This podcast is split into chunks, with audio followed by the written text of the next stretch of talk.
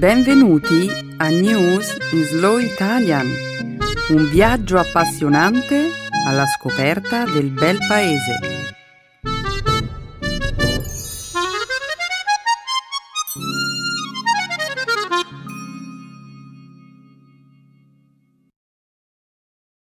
Oggi è giovedì 15 settembre 2016. Benvenuti al nostro programma settimanale News in Slow Italian. Un saluto a tutti i nostri ascoltatori. Ciao Benedetta, bentornata. Ciao a tutti. Nella prima parte della nostra trasmissione, oggi commenteremo una notizia diffusa dalle autorità della Corea del Sud, secondo le quali la Corea del Nord sarebbe pronta ad effettuare un nuovo test nucleare, in violazione delle risoluzioni dell'ONU. Più avanti vedremo perché il ministro degli esteri del Lussemburgo, Jean Asselborn, lo scorso martedì ha chiesto l'espulsione dell'Ungheria dall'Unione Europea. Commenteremo poi i risultati di uno studio pubblicato lo scorso giovedì, che ha rivelato che un decimo delle aree selvatiche del nostro pianeta è scomparso negli ultimi due decenni. Infine, a conclusione di questa prima parte della puntata di oggi, vedremo come una teoria del complotto sia stata avanzata per spiegare l'esplosione del razzo SpaceX, avvenuta lo scorso primo settembre. Una teoria che ha a che vedere con gli UFO. UFO? Nel 2016? Ma davvero? C'è ancora chi crede agli UFO? Ma non lo sapevo. Beh, Stefano, ti assicuro che rimarrai sorpreso avremo modo di approfondire questo argomento tra un attimo. Per il momento continuiamo a presentare la puntata di questa settimana. La seconda parte della trasmissione sarà dedicata, come sempre, alla lingua e alla cultura italiana. Nel segmento grammaticale passeremo in rassegna i pronomi personali con i verbi pronominali enfatici e idiomatici. Mentre nello spazio dedicato alle espressioni idiomatiche impareremo a conoscere una nuova locuzione italiana. Puntare il dito, l'indice. Benissimo, Benedetta. Io sono pronto per cominciare. Grazie Stefano. In alto il sipario.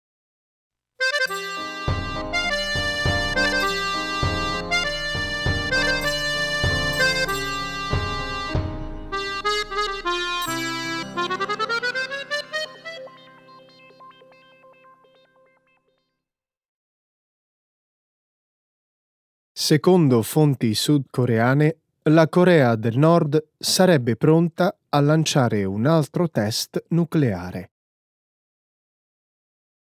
Le autorità di Seoul ritengono che la Corea del Nord, che lo scorso venerdì ha realizzato il più potente esperimento nucleare della sua storia, sarebbe pronta a lanciare un altro test nucleare in qualsiasi momento. La Corea del Sud e gli Stati Uniti al momento stanno facendo pressione sul Consiglio di sicurezza delle Nazioni Unite affinché venga approvato un pacchetto di sanzioni più severe contro Pyongyang. Ma l'atteggiamento ambivalente della Cina e della Russia potrebbe ritardare il processo. Secondo alcuni esperti, i missili nordcoreani sarebbero ora in grado di colpire i paesi vicini e le basi militari statunitensi situate nell'area del Pacifico. L'obiettivo a lungo termine di Pyongyang è quello di sviluppare un missile in grado di raggiungere il territorio continentale degli Stati Uniti. Come ha sottolineato Siegfried Ecker, ex direttore del Los Alamos National Laboratory e uno dei massimi esperti sul programma nucleare della Corea del Nord, in assenza di un intervento volto a bloccare l'espansione nucleare nordcoreana, questo scenario potrebbe concretizzarsi nel giro di 5-10 anni. Quello dello scorso venerdì è stato il quinto esperimento nucleare effettuato dalla Corea del Nord dal 2006. Di fatto i test si stanno facendo via via più frequenti. Soltanto nel corso di quest'anno i test sono stati due. Tutti gli esperimenti nucleari nordcoreani hanno avuto luogo in violazione delle risoluzioni dell'ONU. Benedetta, la comunità internazionale fino a questo punto non ha preso sul serio il programma nucleare, ma ora dovrà cambiare atteggiamento. Eh, senza dubbio, Stefano. La Corea del Nord è riuscita a realizzare questi test nonostante le sanzioni dell'ONU. Ma c'è bisogno di nuove sanzioni. E tu pensi che l'imposizione di nuove sanzioni avrà qualche effetto? Kim Jong-un ha dimostrato di essere del tutto indifferente alle sofferenze che le sanzioni internazionali infliggono al suo popolo. Mm, hai ragione. A lui non importa nulla se il suo popolo soffre. La Cina, ad ogni modo, dovrebbe assumere una posizione più intransigente nei confronti di Pyongyang. La Cina è l'unico alleato della Corea del Nord e ogni anno importa da questo paese carbone e minerale di ferro per un valore pari a miliardi di dollari. È arrivato il momento che la Cina inizi a comprare questi materiali eh, da altri paesi. Certo, ma questo è più facile a dirsi che a farsi, Stefano. Per stringere nuovi accordi commerciali c'è bisogno di tempo. Inoltre la Cina vuole evitare a tutti i costi un totale collasso economico della Corea del Nord. Se ciò dovesse accadere, milioni di profughi potrebbero attraversare il confine sino-coreano, riversandosi nel territorio cinese. Ma Benedetta, qual è l'alternativa? Fintanto che riceverà denaro, la Corea del Nord continuerà a sviluppare il suo programma nucleare. E tutto ciò potrebbe avere delle conseguenze catastrofiche a livello planetario.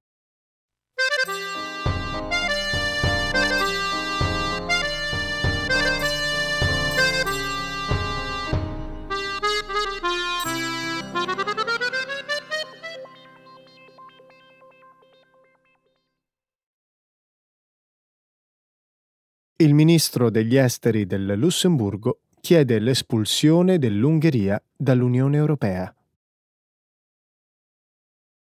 Lo scorso martedì il ministro degli esteri del Lussemburgo ha detto che l'Ungheria merita l'espulsione dall'Unione Europea a causa del trattamento che riserva ai profughi, che secondo le parole del ministro, nel paese vengono trattati peggio di animali selvatici. Il commento coincide con un appello del governo ungherese, che ha invitato i propri cittadini a respingere un piano europeo di ricollocazione, che prevede il trasferimento in territorio ungherese di circa 1300 richiedenti asilo.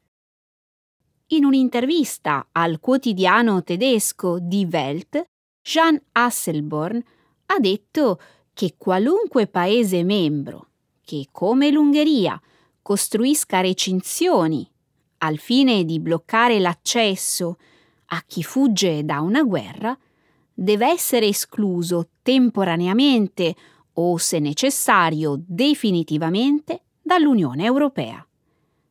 L'anno scorso l'Ungheria ha costruito una recinzione lungo il suo confine con la Serbia e ha inoltre bloccato l'accesso al suo territorio attraverso il confine croato. Secondo un rapporto redatto da Human Rights Watch, reso pubblico lo scorso mese di luglio, le persone che riescono ad entrare in Ungheria vengono brutalmente picchiate ed espulse. All'inizio di ottobre in Ungheria ci sarà un referendum sul tema delle quote europee per il reinsediamento dei rifugiati. In vista della consultazione, il governo ha inviato a milioni di famiglie ungheresi degli opuscoli, nei quali invita i cittadini a respingere il piano. John Hasselborn ha ragione. I paesi dell'Unione Europea devono collaborare al fine di assicurare il successo del piano di reinsediamento dei rifugiati.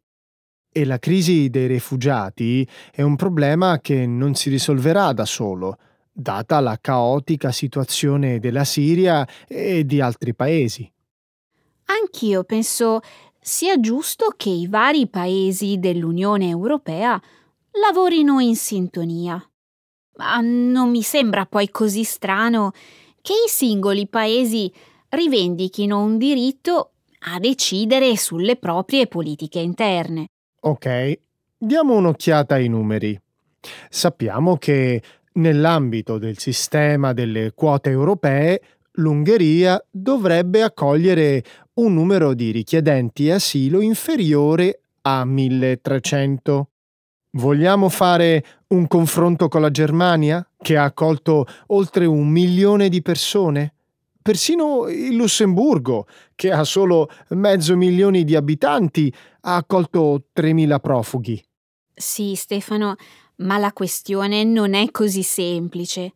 Certo, è giusto accogliere le persone che fuggono da condizioni di vita spaventose, ma allo stesso tempo è comprensibile che gli abitanti dei paesi che accolgono i profughi sentano un certo livello di preoccupazione, pensando alla pressione che il ricollocamento dei rifugiati potrebbe esercitare sul loro sistema abitativo o sul sistema scolastico. Benedetta, ma non vedi che qui il vero problema è la xenofobia?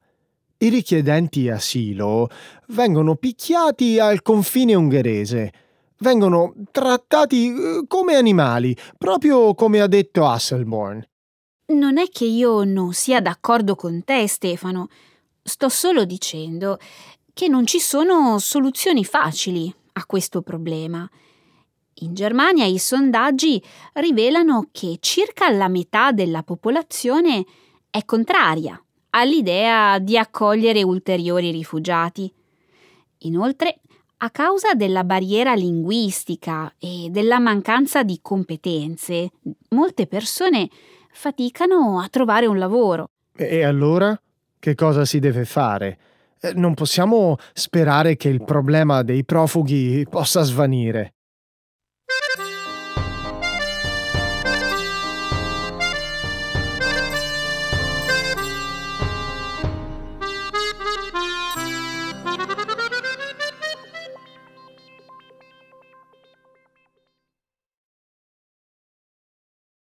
Dagli anni 90 scomparso un decimo delle aree selvatiche del pianeta. Un recente studio, pubblicato lo scorso giovedì, rivela che un decimo delle aree selvatiche del nostro pianeta è scomparso negli ultimi due decenni.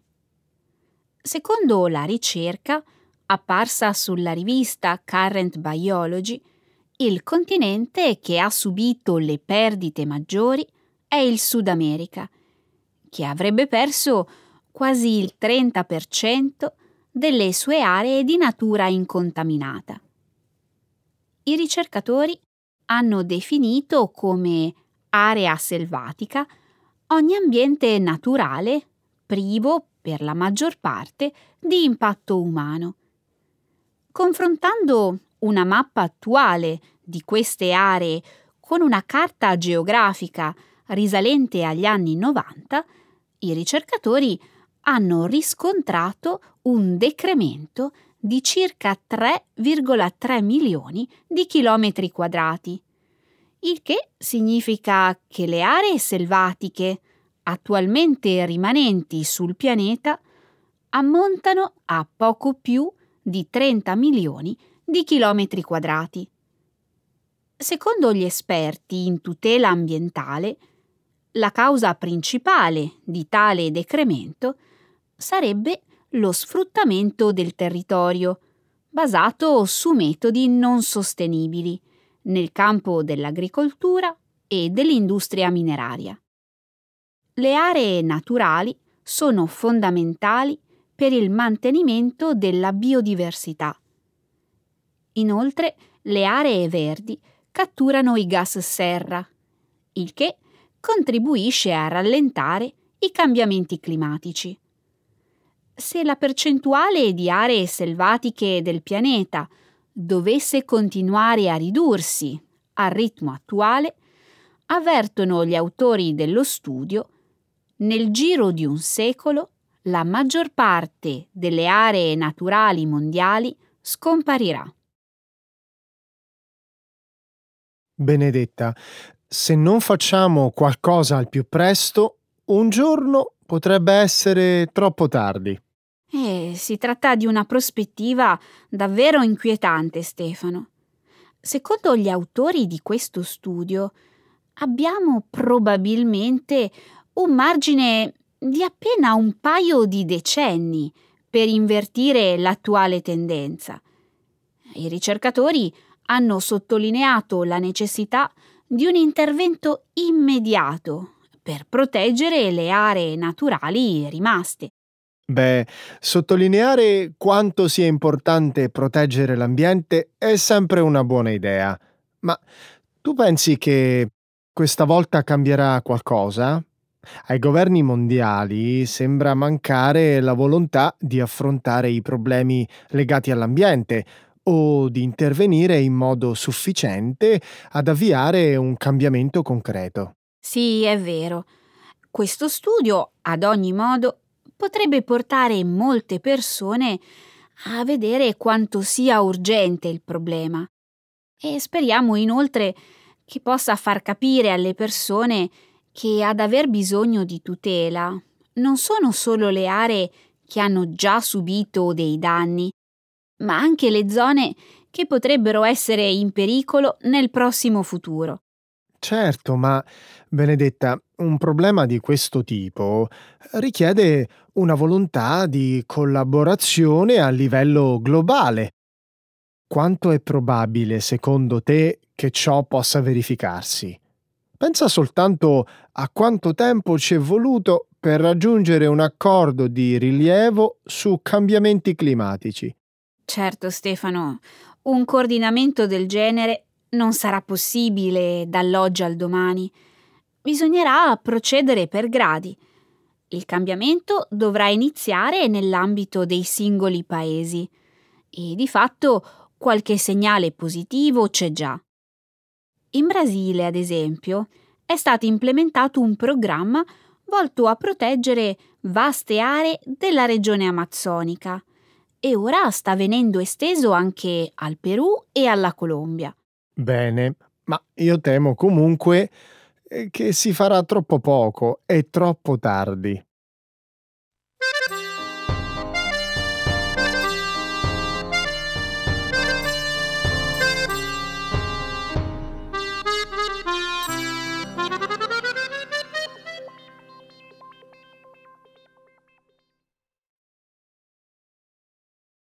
Secondo i teorici del complotto, sarebbe stato un UFO a colpire il razzo Space X. Lo scorso venerdì Elon Musk, il fondatore della società aerospaziale SpaceX, ha chiesto la collaborazione della NASA e del pubblico per cercare di capire le ragioni che hanno portato all'esplosione di un razzo durante un test lo scorso primo settembre. In una serie di commenti pubblicati su Twitter, Musk ha definito l'episodio come l'incidente più complesso della storia dell'azienda. Musk ha anche detto che gli inquirenti non escludono la possibilità che un oggetto abbia colpito il razzo, il che ha indotto alcune persone a ipotizzare che un oggetto volante non identificato, UFO, possa aver avuto un ruolo nell'incidente.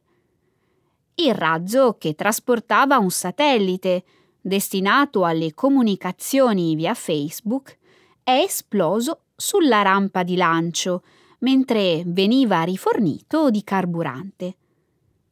Al momento dell'esplosione i motori erano spenti e non era stata rilevata alcuna fonte di calore. Un filmato a bassa risoluzione che ritrae il momento dell'incidente farebbe supporre la presenza di un oggetto volante in prossimità del razzo. Un elemento questo che ha indotto alcune persone a ipotizzare l'intervento di un drone o di una navicella spaziale. Nei primi istanti dell'esplosione, un UFO appare sul lato in basso a sinistra dell'immagine e in meno di un secondo sale a una quota di almeno 600 metri, ha commentato un utente su Twitter. Tutta colpa degli UFO, insomma. E quale sarebbe il motivo? Gli alieni vogliono che la Terra smetta di inviare satelliti nello spazio? Davvero ti sorprende che alcune persone abbiano chiamato in causa gli UFO, Stefano? Dopotutto, questa sembra essere una teoria piuttosto comune e quando accade è qualcosa di misterioso. Sì, è vero. Ed è per questo motivo che io penso che Elon Musk abbia fatto bene a chiedere aiuto al pubblico. Mm, che intendi dire? Perché sapeva che la gente avrebbe chiamato in causa un UFO, un drone, un dinosauro volante, qualcosa che avrebbe distolto l'attenzione da eventuali problemi tecnici. Qualcosa, insomma, che potesse far dimenticare la responsabilità di SpaceX. Ne sei davvero convinto, Stefano? In realtà nessuno sta prendendo sul serio la storia dell'UFO. E poi SpaceX ha tutto l'interesse a individuare la vera causa dell'incidente. Capire che cosa è successo questa volta sarà cruciale per assicurare il successo delle missioni future. Sì, ma dal momento che una causa plausibile non è stata ancora individuata, questa potrebbe essere una comoda strategia per prendere tempo. Pensaci un attimo. Mark Zuckerberg eh, e Facebook devono essere furiosi e la NASA aveva contrattato SpaceX per portare i suoi astronauti sulla stazione spaziale entro la fine del 2017. Se si dovessero diffondere gravi dubbi sulla credibilità di SpaceX, beh, l'immagine dell'azienda andrebbe incontro a gravi rischi. Mm, capisco quello che vuoi dire, ma io non credo che la società voglia prendere tempo. Io penso che Musk stia cercando di raccogliere il maggior numero possibile di indizi. Da qui l'idea di chiedere aiuto su Twitter.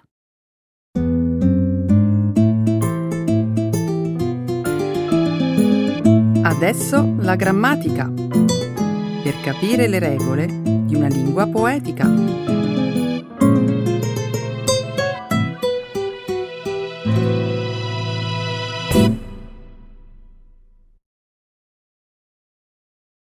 Pronomi personali with emphatic and idiomatic pronominal verbs.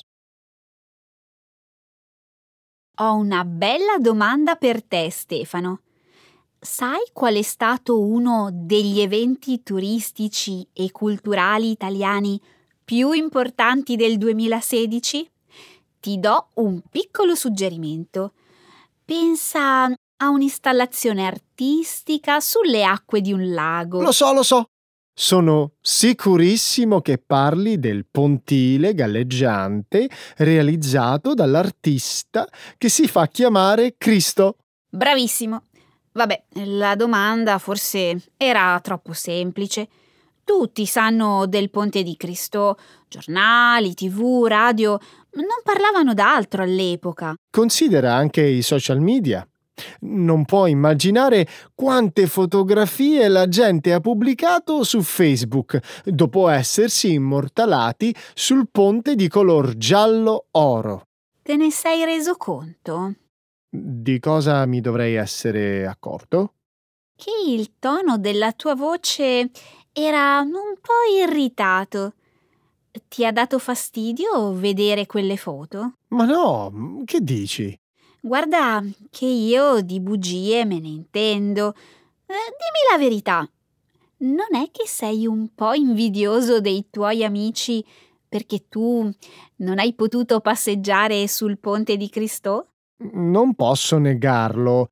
Mi sarebbe piaciuto tantissimo camminare sulle acque del lago d'Iseo, partendo dalla sponda bresciana fino ad arrivare a Monte Isola, ma non provo affatto nessun sentimento di gelosia.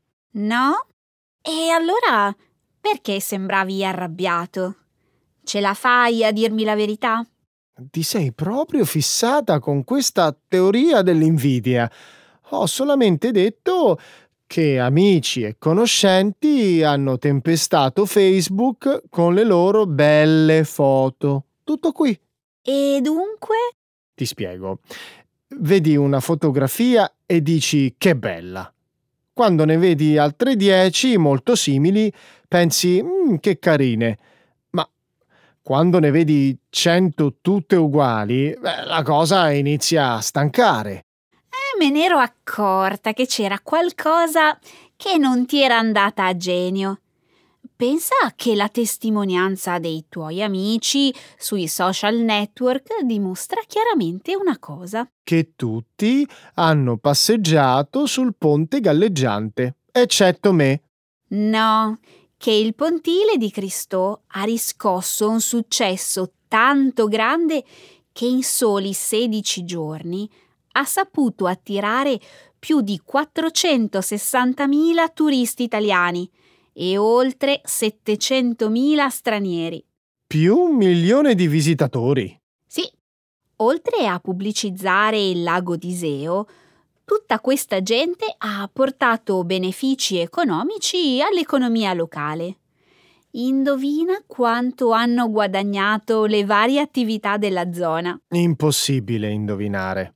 Quanto? La cifra si aggira sui 4 milioni e mezzo di euro, superiore di ben tre volte ai fatturati dell'anno precedente. Ma Cristo, invece di rimuovere il suo ponte galleggiante, non poteva lasciarlo lì dov'era? Beh, se da una parte il pontile ha rappresentato una fonte di guadagno per la comunità locale, Dubito che sarebbe stato giusto, dal punto di vista estetico e ambientale, lasciarlo stabilmente sul lago. Peccato che di questo ponte non sia rimasto nulla. Beh, come ha detto lo stesso artista, ciò che rimane dopo aver sentito le onde sotto i piedi è un'esperienza che resterà chiusa dentro il cuore di tutti. Ecco le espressioni, un saggio di una cultura che ride e sa far vivere forti emozioni.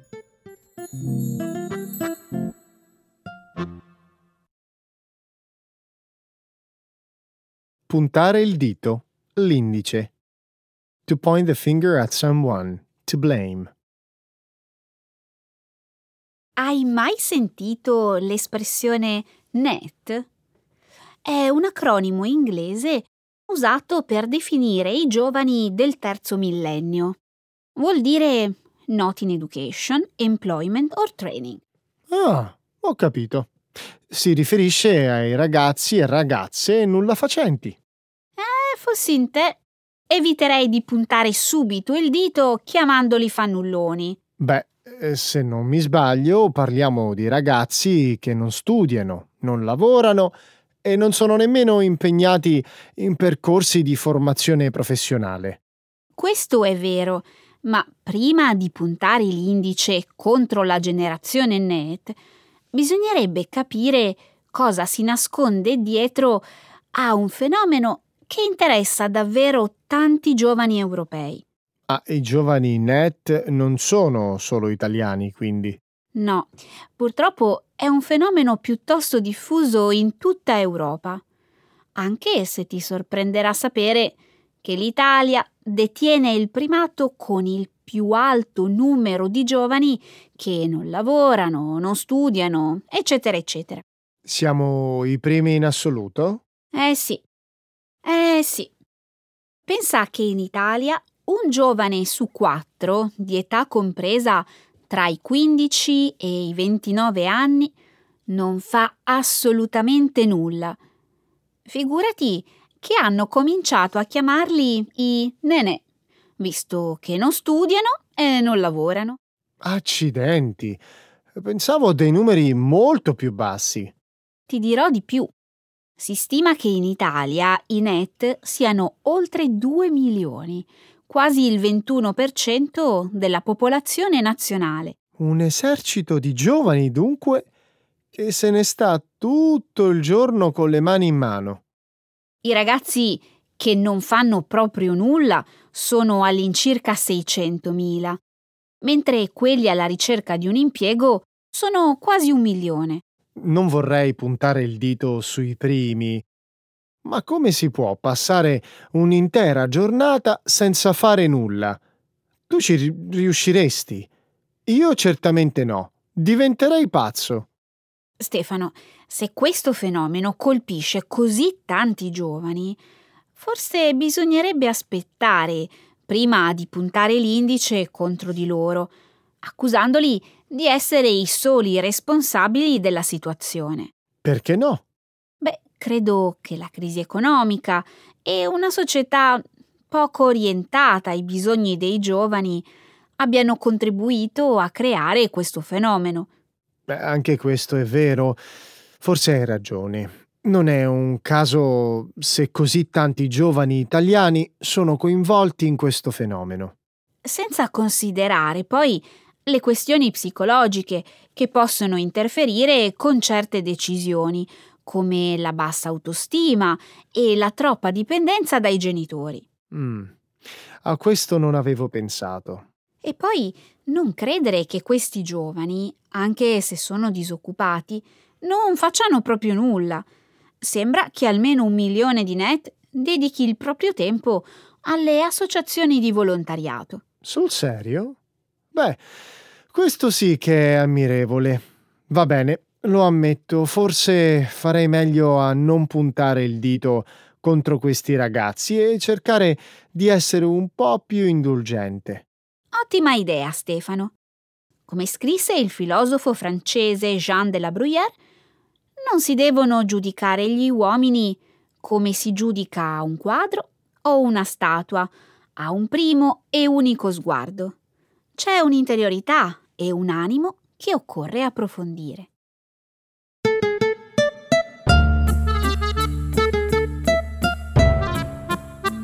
Finalmente, Benedetta, sei tornata dopo una lunga vacanza. Neanche cinque minuti e già punti il dito contro di me. Mm. Beh, noi ti abbiamo riaccolto a braccia aperte. Sì, però adesso è tempo di salutare. E allora ci diamo appuntamento alla prossima settimana. Ciao a tutti! Ciao a tutti!